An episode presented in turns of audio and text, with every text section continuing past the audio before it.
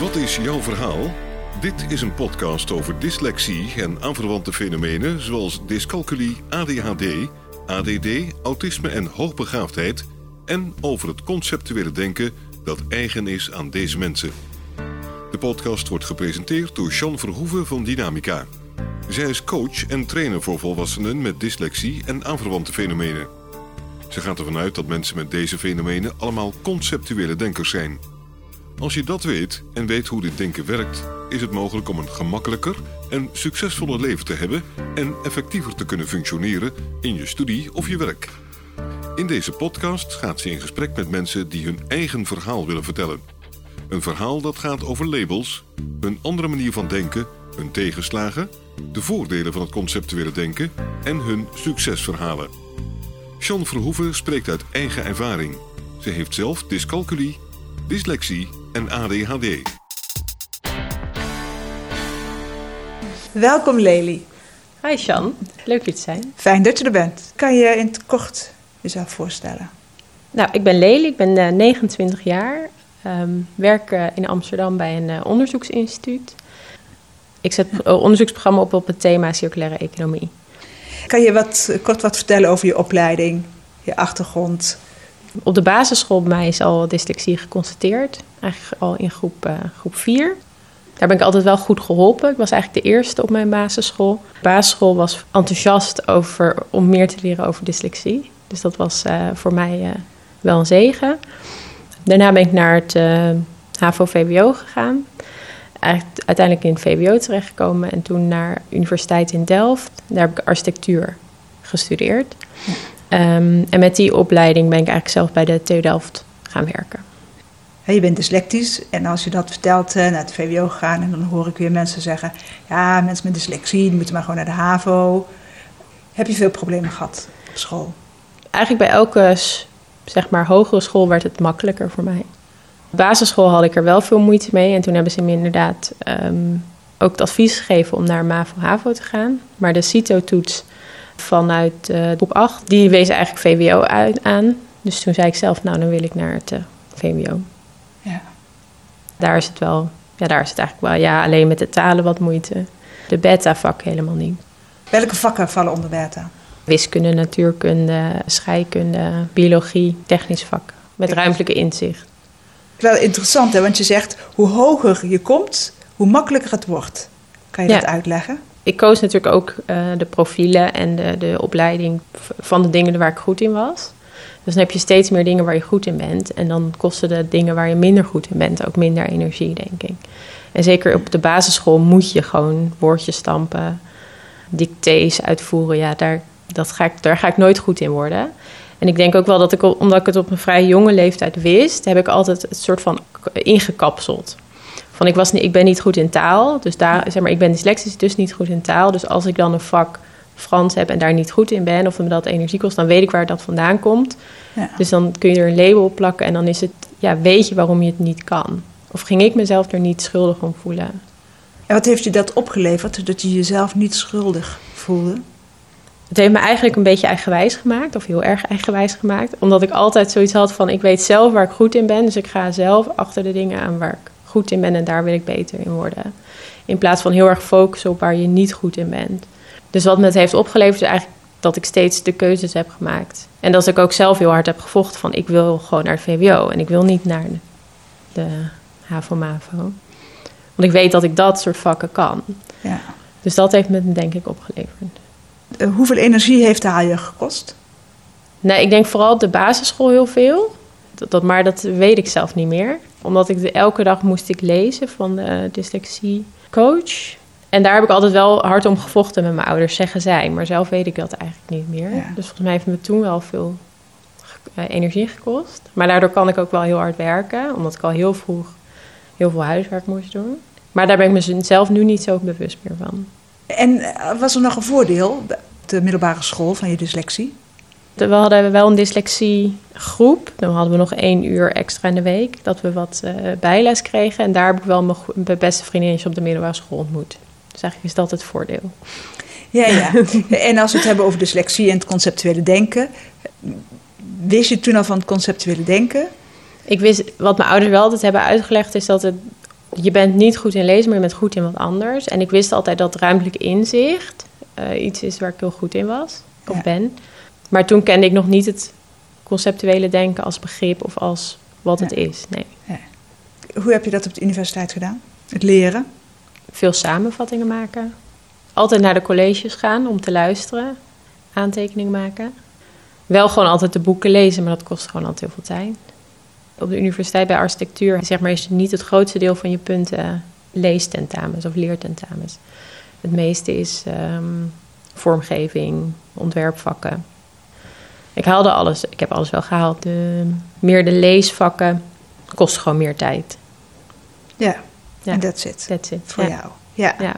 Maar ik ben wel altijd goed geweten in begrijpend lezen. Dus, dus dat scheelt denk ik ja. wel heel erg. Kan je vertellen waarom ben je bij ons terechtgekomen, bij Dynamica? Hier terechtgekomen omdat een vriendin van mij heel veel last wel had van haar dyslexie in haar werk. Toen ben ik het boek gaan lezen, Dyslexie, Stoornis of Intelligentie, van, uh, van Dynamica, van jou, Jan. En toen ontdekte ik gewoon heel veel dingen, wat er nog meer bij komt kijken. En toen zag ik ook van, oh, daar, kom, daar komt soms een beetje mijn ongeduld vandaan. Uh, of het feit dat alle collega's meekomen met de dingen die, die ik zeg in, in vergaderingen of met de concepten waarmee ik kom. Kan je wat meer vertellen over die ongeduld? Hoe ziet er dat uit? Hoezo heb je daar last van? Dat ik dan in vergaderingen een soort van ideeën pitch of hoe je het ook wil noemen. En dat die gewoon niet begrepen worden. Twee vergaderingen later weer met een, een klein deel van wat ik bedacht had kwam. En dan denk je, ja, ben je daar pas? Weet je, kom, je, kom op, weet je wel. We kunnen het wel wat sneller. Ja, dat gaat op een gegeven moment gaat dat een beetje wringen of, of irriteren waarom ik het belangrijk vind om jouw verhaal te horen, is heel vaak wordt er gezegd: ja, taal is lastig. Maar als je, als je daar niet echt op uitvalt, dan heb je ook niet zo snel door dat je dyslexie hebt, dat je er last van hebt. Maar tegelijkertijd, toen je de e-mail die je schreef nadat je hier was geweest, dacht ik: oh ja, dat is wel een hele mooie. Hè? Dat je nou snapt waar het vandaan komt en dat je nou snapt waar je ongeduld vandaan komt. Ja. Er zijn natuurlijk heel veel mensen, op welk werkniveau ook, die op zich die taal wel kunnen of zorgen dat ze weinig met taal te maken hebben. Ja. Maar dat ongeduld, dat collega's het ze niet snappen. Omdat je in een omgeving werkt waar iedereen hoog opgeleid is. En heb je zoiets van, ja, maar jongens, dit kunnen we toch wel gewoon wat sneller doen. Ja, precies. Want dan denk je van, iedereen is toch slim genoeg? Iedereen heeft toch een beetje dezelfde achtergrond als ik. Dus waarom snap je dit dan niet? Of waarom neem, moet je, moeten we van die kleine stapjes nemen ja. Eh, tot, om ergens te komen? Of waarom, moet je, waarom kun je het niet meteen... Ja, dan word je een beetje ongeduldig van. Ja. ja. En wat doe je dan? En wat denk je dan? Of wat, wat doet dat met jou? Of waarom is dat zo vervelend? Zeg maar niet begrijpen waarom zij het niet begrijpen. Terwijl nu gewoon veel meer ontspanning bij is en weet waar het vandaan komt. Kan ik gewoon denken, oh ja, we moeten eerst een paar stapjes terug. Um, is het ook nooit een groot probleem. Totdat je dat zo leest van hé, hey, dat, dat kan er ook bij zitten. Ja. En totdat je het nu soort van hebt opgelost, dan zie je in één keer hoeveel het scheelt. Hoeveel scheelt het? Ben je minder hard gaan werken? Of ben je, kom je meer energieker thuis? Of ga je met meer plezier werken? Of kan je makkelijker je idee kwijt? Ja, eigenlijk allemaal wel. Ik werk wel eigenlijk nog harder, maar wel met veel meer plezier en het kost minder energie. Ja. Mensen zien ook hoeveel ik gegroeid ben of afgelopen tijd. En hoe geven ze dat terug? Wat, door, meer, ja, door het gewoon te zeggen echt, maar ook door meer verantwoordelijkheid uh, te geven. Uh, je hebt het al laten vallen, conceptueel denken. Wat is voor jou conceptueel denken? Ja, voor mij is dat eigenlijk meer netwerkdenken. Ja, veel meer alles in verband willen trekken. Daarom maakte ik problemen en oplossingen ook altijd zo groot. Omdat je altijd precies zag van, oh, als je dit probleempje, kleine probleempje oplost, dan maakt het misschien daar meer problemen of daar. Dus je wil eigenlijk het hele systeem, eigenlijk ook een beetje het netwerk of systeem denken. Ja, zo, zo, zo is het voor mij.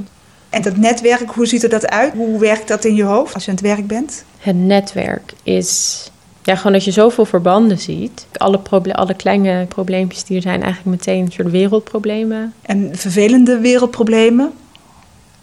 Of wereldproblemen op te lossen. Ja. Uitdagingen. Uitdagingen. Dus je zag, ik zag, in die zin zie je zeg maar wel het probleem, maar ook wel snel dan de oplossing. Omdat je wel de verbanden zo ja, voor je ziet. Ja, hoe je het ziet.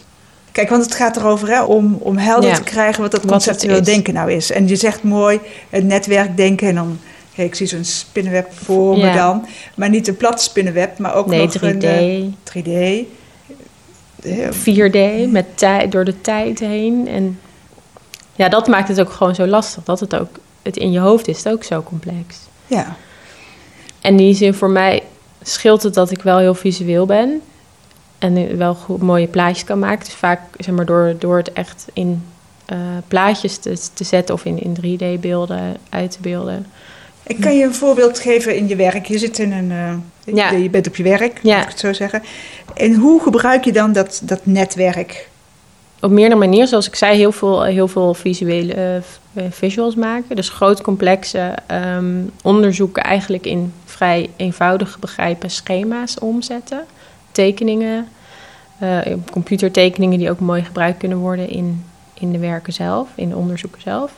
Maar ook door bijvoorbeeld ehm, sessies te organiseren. Waar je mensen meer op een bepaalde manier met elkaar laat praten. Door, doordat je ook gewoon ehm, ehm, ja, soort van visuele. Ja, wij noemen het zelf tafelkleden. Dus tafelkleden met grote schema's die erop die je gezamenlijk gaat invullen. Zeg maar, en daardoor ook mee, de discussie mee, eh, mee op gang brengt en ook eh, vorm geeft. Door überhaupt concepten voor eh, onderzoeken te ontwikkelen. En juist zeg maar dus alle stukjes waar iedereen aan apart aan wil werken. Ja, samenvoegt en ziet van waar zitten de relaties onderling. En hoe moet je ook deze persoon die dit en dit onderzoekt met die en die persoon die dat andere kleine stukje onderzoekt eh, aan één tafel zetten. En dan dat ze samen naar nog een groter, eh, tot een grotere oplossing komen. Eigenlijk door al dat soort manieren past het werk wat ik doe daar heel goed, eh, heel goed Ja. bij. En zeg je daarmee ook dat je goed bent in relatiebeheer? Dat je meer ja, het netwerk opbouwen, een netwerk opbouwen en mensen bij elkaar brengen. Andere mensen eh, die vertellen dan over technisch apparaat repareren. Ja. Dus in en uit elkaar halen. De een kan het meer op techniek hè, toepassen, het conceptuele denken. De ander weer eh, buiten de natuur. En de derde weer eh, als projectmanager. En jij doet het weer hè, op het relatiebeheer. Eigenlijk is het een beetje projectmanager, maar dan op een wat, ja, misschien een andere schaal. Dus meer mensen die niet binnen één organisatie werken, maar meer organisaties zelf aan elkaar koppelen. Zoals de overheid en de onderzoekers, maar ook bedrijven die daar dan weer ja, gebruik van kunnen maken. Zodat je, en ook de burgers zelf, hier in Amsterdam dan bijvoorbeeld, om die allemaal bij elkaar te brengen. Op het juiste moment, met de juiste visie. Of zeg maar dat ze ook een gezamenlijk probleem op willen lossen. Ja, en als je daar je kwaliteit op inzet, dan komen ze allemaal, dan zijn ze er allemaal en dan lukt het allemaal. Ja, dat is wel hard werken, maar uiteindelijk is dat de bedoeling. Ja. Ja, Waarin ben je dan anders dan eh, andere collega's? ja komt mijn eigen wijsheid weer, dat ik daarin veel eigenwijzer ben. Dus hier zit zeg maar een mooie combi of hier zit iets waar we echt op moeten inzetten. Want zeg maar, zet ik ze veel sneller gewoon proactief bij elkaar. Wat heeft het je opgeleverd? Dat je weet dat je een conceptuele denker bent.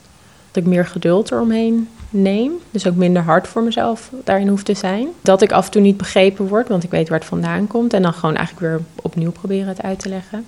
Op een wat andere manier, wat versimpelen, eh, wat meer tekeningen maken. Dus dat heeft me opgeleverd.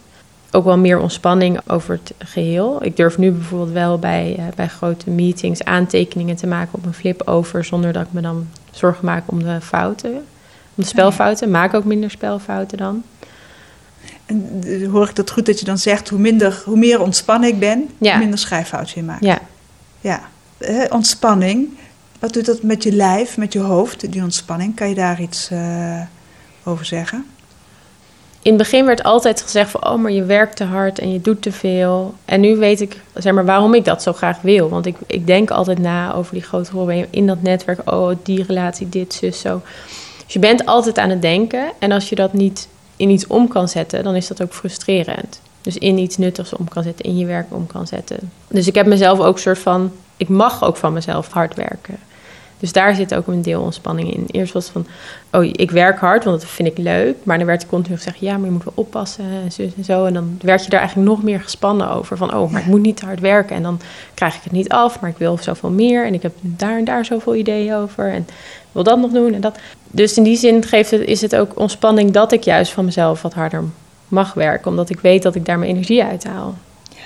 En niet dat, dat ik ook een antwoord heb van ja, maar het geeft mij energie. En dus laat me gewoon, want anders word ik alleen maar. Als je me daarin gaat onderdrukken, dan word ik, krijg ik alleen maar meer last van het feit dat ik zo hard werk. Ja. Kijk, als ik, eh, als ik ontspannen ben, dan is mijn hoofd helder, maar heb ik nog steeds allerlei beelden, informatie, eh, connecties. Als ik gespannen ben, dan heb ik ook beelden, informatie en connecties of wat dan ook. Alleen dan kan ik niet kiezen. Ja, dat is ook waar. Ja. En heb je daar nog, um, kan je daar iets over zeggen? In, in, in de zin hè, van dat je zegt dat het nou gemakkelijker gaat. Want je ziet er vrij rustig uit, kan ik wel zeggen. En ik wil niet zeggen dat het in je hoofd rustig is. Het is inderdaad wel dat als je, zeg maar, je ziet inderdaad... Als ik echt gespannen ben, dan kan ik het niet meer verwoorden.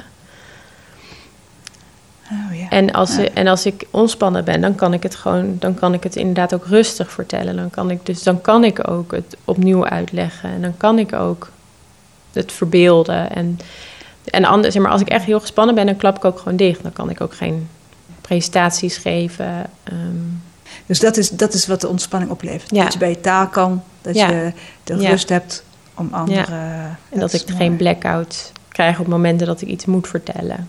Ja. ja. En maakt dat dan ook weer dat je dan meer, met meer tevredenheid naar huis gaat? Ja. Weer ontspannen in je avond eh, bent. Ja. En beter slaapt. Ja. En weer beter je werk kan doen. En dat maakt ook, begrijp ik het goed, dat dat ook maakt dat je collega's je nou kunnen volgen. Ja, en dat ik in die zin ook nu complimenten krijg over hoeveel ik gegroeid ben. Nou, een voorbeeld van, van hoe, hoe ik gegroeid ben vind ik lastig, omdat ik voor mezelf ben ik eigenlijk nog steeds hetzelfde, doe ik nog steeds hetzelfde. Ik heb laatst een groot project gekregen om uh, echt te trekken, waarin ik eerst daar een kleinere rol in, uh, in had. Kunnen we dan stellen dat je, doordat je meer zelfvertrouwen hebt en meer snapt hoe het zit, dan gemakkelijker je werk kan doen en dat de omgeving het die rust ervaart? Ja, denk wel. Of het vertrouwen. Want ik krijg ook wel eens hè, verhalen van... ja, ik ben gewoon aan het werk... maar mijn collega's vinden me zo uh, irritant en zo druk. Ja, dat is misschien dan het... Uh... En dat voel je zelf niet. Nee. Want je bent gewoon uh, lekker aan het werk. Als je meer vertrouwen hebt in jezelf... meer rust krijgt... en dat de omgeving dus die, dat voelt. Ja. En dat de omgeving ook, ook kan voelen als, je, als er zoveel onrust is... wat we zelf zo gewoon vinden... Ja, dat er in het begin ook wel heel werd, of zeg maar eerder werd er misschien ook wel gezegd van ja, je bent wel heel volhouden, volhardend, en, maar dan lukte ook niet altijd alles, omdat ik dan te snel wilde en ook niet het geduld had. En dat is, nu lukken veel meer dingen. Slagen ook veel meer projecten. Ja. Dus je bent nog steeds dezelfde, maar je doet het wel net even anders. Ja. ja. Je hebt de hoog intelligente mensen en je hebt hoogbegaafden. En het onderwijs zit wel in het oefenen, in het steeds verdiepen in iets, steeds eh, beet pakken en tot je het helemaal goed kan, steeds repeteren. Ja, en hoogbegaafdheid is hè, die oplossingen zien, steeds meer willen, meer informatie willen. En complexe denken is, nogmaals, hè, allebei even belangrijk. En het is niet dat de een minder is of meer is, of dat de hoogbegaafd beter klinkt dan hoogintelligent. Of, maar dat er twee manieren van denken zijn. En dat uh, met die hoogbegaafdheid, met dat conceptuele denken, dat maakt het zo lastig om in het onderwijssysteem te zitten. Hoe ik taal leerde was inderdaad heel veel stampen. Maar voor mij werd een woord pas, wist, zag ik zeg maar de link pas als ik het begreep. Maar op wat voor manier ik het dan begreep, dat weet ik niet. Dus het was nooit van, zeg maar, sommige woorden dus, zeg maar, snapte ik dan in één keer. Omdat ik daar dan een link of een ezelsbruggetje voor had. En de andere woorden kwamen er gewoon maar niet in, terwijl ze eigenlijk veel simpeler lijken. Dus zoek altijd een logica ergens erachter. Dat zou een tip zijn. En denk, volg ook vooral je eigen intuïtie. Dat heb ik eigenlijk altijd gedaan in het onderwijssysteem. Kies niet voor de vakken waar je niet goed in bent. En besteed de aandacht aan de vakken waar je gewoon goed in bent en wat je leuk vindt. En nog even naar die taal. hè. Je, zei, uh, hoe meer ik repeteer, ik ben heel snel ergens goed in en vervolgens word ik er slechter in. Voor mijn gevoel, ja. Voor je gevoel. Misschien niet altijd taal, maar ook in, in bepaalde sporten of, of in spelletjes. Of, dus dat was meer dan alleen de taal. In taal, zoals ik zei, het moest altijd een soort van logisch zijn dat dat woord in het Frans, dat woord in het Nederlands was. En dan pas kon ik het onthouden. En is het dan veel oefenen of is het veel vertrouwen hebben in jezelf? Of is het veel hardop oefenen of veel met een ander oefenen. En ik verwacht niet echt Nee, een oplossing, ik- maar het dat- is meer hè, ook om, ik- om te kijken van wat, hoe werkt het nou? Nou, wat, wat ik altijd bijvoorbeeld met Frans blauwe en roze kaartjes maak voor vrouwelijke en mannelijke woorden. Dan herken je, zeg maar, dan zie je de kleur nog bij een woord, bijvoorbeeld. Dus dan maak je het wel beeldend. Dus eigenlijk altijd wel een beetje beeldend maken. Ja. Veel schrijven, dat hielp bij mij wel. Heb je ook getekend? Want je bent... eh, Nee, ja, nee dat niet. Nee. nee. nee, maar dat soort dingen, dat zou ik dan nu meer doen. Omdat ik weet dat daar de kracht in komt. Maar dat wist ik toen nog niet. Toen ik echt veel woordjes moest oefenen. Ja, dus nu, met wat je nu weet... Ja, zou ik je? wel meer gaan tekenen. En inderdaad de, de ezelsbruggetjes erbij tekenen. Dat soort dingen. Ik moet dat... Ik, mij is ook altijd verteld dat ik ezelsbruggetjes moest gebruiken. En dan zie ik daar een ezel over zo'n oud bruggetje lopen. En dan denk ik, ja, hoe krijg je dat nou? Moet ik die ezelbruggetjes ook nog uit mijn hoofd leren? Ja. Ik ben, het, het, het kwam altijd heel raar over. Maar het is echt, als ik, als ik de logica erin zag, dan begreep ik het. Maar hoe ik dat heb gedaan, ik heb geen flauw idee. Ik moet ook zeggen, ik heb alles opgehaald mondelinge examens. Dus Ja, dus dat is een tip eh, voor Ja. het onderwijs. Gewoon, meer eh, mondelinge examens. Meer mondelinge examens. Zodat eruit komt wat erin zit. Ja. Want je wist het wel. Heb je nog tips voor ouders? Als ze zien dat hun kind toch wat problemen heeft. Of binnen het onderwijs, maar ook vaak in het werk in de problemen komen. zeg maar, tips voor ouders. Ja, het, het, het, is natuurlijk, het ligt natuurlijk aan wanneer kom je erachter. Hoe oud is een kind dan? Zoals ik zei, ik was vrij jong toen ze het wisten. En inderdaad, wat, wat mijn ouders altijd wel goed hebben gedaan... is zeggen van, jij bent daar niet goed in... maar ergens anders dan weer beter in. Zijn zeg maar als kind is dat natuurlijk een beetje makkelijk... van eh, een weegschaal, iedereen is goed in... even hoeveelheid goed, maar jij bent daar beter in... an- is weer daar beter in. En dat maakte dat ik het heel erg goed ja, in kan capselen. Maar als kind ouder is, of, je, of ze lopen tegen problemen aan op, op school, gewoon vooral niet vertellen wat ze per se moeten doen, maar meer hun eigen intuïtie laten volgen. Maar dat is natuurlijk lastig, iemand die in de puberteit zit en de verkeerde beslissingen wil nemen. Maar dat heeft mij altijd heel erg geholpen, denk ik. En daar zijn, ja, zij, is, is, zij hebben ze ook nooit gezegd van, oh, doe maar lekker alles wat je zelf wil. Maar dat was altijd, altijd wel discussie. Maar ik denk vooral iemand echt zijn eigen intuïtie laten volgen. Heb je daar ook nog tips in wat ze dan kunnen zeggen? Of wat ze juist niet moeten doen? als mensen, sommige, tegen sommige mensen helpt het heel goed om te zeggen: ja, je Ja. kan dit niet. En dan willen ze juist bewijzen dat ze het kunnen. Ja, maar, precies, dat dus is, maar dat is ja. misschien ook weer juist, juist verkeerd. Want dan gaan ze juist misschien die studie doen, die taalstudie. Want dat kunnen ze toch niet. Dus dan gaan ze dat juist doen. Dan steken ze daar heel veel energie in. Dan vinden ze niet wat ze echt leuk vinden. Waar ze echt veel beter in kunnen worden. Dus het is belangrijk om te weten waar je goed in bent. Ja, dat te volgen. Ja, en ook weten waar je niet goed in bent Ja. en dat dat geen probleem is. Ja, dat dat niet erg is. Want dat is misschien waar, meer waar die vriendin van mij... die is juist de studies gaan doen... waar ze hier wil ik goed in worden... want dit kan ik eigenlijk niet. En die loopt nu tegen de problemen aan. En daar wordt ze weer onzeker van. Als we het hebben over die hoogbegaafdheid. Wat maakt het dat het zo spannend is dat je hoogbegaafd bent? Nou, dat komt dus denk ik nog wel door, door de basisschool... en de onzekerheid die dan wel rond die dyslexie wordt gegeven. In de vijfde of zesde klas was er in één keer nog een ander meisje... en die, mocht extra, die kreeg extra tijd bij iets en ik niet. En zei, ja, maar ik ben toch dyslectisch, ik ben toch dom? Ja, ik was helemaal niet dom, maar ik had dyslexie. Maar dat lag, lag er toen al wel op. Dus ik denk dat dat daarom nu ook nog wel doorwerkt... en dat dat ook nog lastig is om te zeggen... Terwijl je helemaal niet dom bent als je dyslectisch bent. Dus Maar dat klinkt, dat komt er zo, ja, dat, dat wordt zo geleerd op de basisschool. Of dat komt zo over op kleine kinderen. Dus terwijl je echt super slim bent, zit er toch ergens in je achterhoofd nog wel Ja, het stemmetje, ah, misschien. ja. Kan ik het Nou, en, en, maar ook inderdaad nu, ik werk nu met zoveel onderzoekers, hoogleraren. En dan, weet je, ik, ik schrijf niet die eh, artikelen en dat soort dingen. Maar ja, dat, dat is ook niet waar mijn kracht ligt. Dus dat hoeft ook niet. Maar dan is, weet je, dat zeg maar hoogleraar bijvoorbeeld, is natuurlijk degene waar dat is de slimste persoon. Dus Ja. dan is dat is ook Ja. lastig, denk ik. Maar dat is dan weer die hoge intelligentie. En wat is hoogbegaafdheid? Ik heb het net hè, functioneel Ja. uitgelegd, eh, de manier Mhm. van denken. Ja. Wat is voor jou hoogbegaafd zijn? Dus toen ik dus over ging googelen, toen was het voor mij heel erg de duidelijkheid van ik wil gewoon heel graag hele complexe problemen oplossen. En daar komt die drang vandaan om dat te doen. En om dan ook het hele probleem op te lossen. En niet zoals iedereen een heel klein stukje van het probleem op te lossen en de rest van de problemen eigenlijk groter te maken. Voor mij gaf dat ook de rust van, oh, daar komt dat harde werk en daarom wil ik zo graag die complexe problemen oplossen vandaan. Zo Ja. stond het in ieder geval omschreven op, eh, op Ja. Wikipedia van graag heel graag complexe problemen op willen lossen. Ja. ja, dus dat het niet een eigen wijsheid is of bewijs, bewijsdrang is, maar dat het ook gewoon, Ja. ook gewoon leuk is om te doen Ja, en dat het dat ook er- vanzelf gaat. ja. Dat je er niet om loopt te vragen of moeilijk om doet, maar dat je of je nou wil of niet, je wil het. ja. Nou, dat vind ik wel een mooie omschrijving. Ja, en dat gaf heel veel rust. En dat het inderdaad niet bewijsdrang of prestatiedrang was. Mezelf een burn-out inwerken was, maar dat het gewoon iets is wat bij mij hoort. Waarom werk je mee aan deze podcast?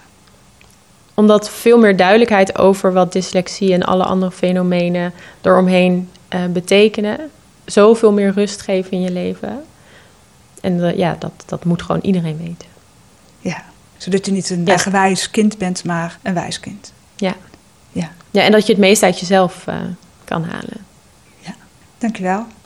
Dankjewel. Wil je reageren op deze podcast of heb je vragen?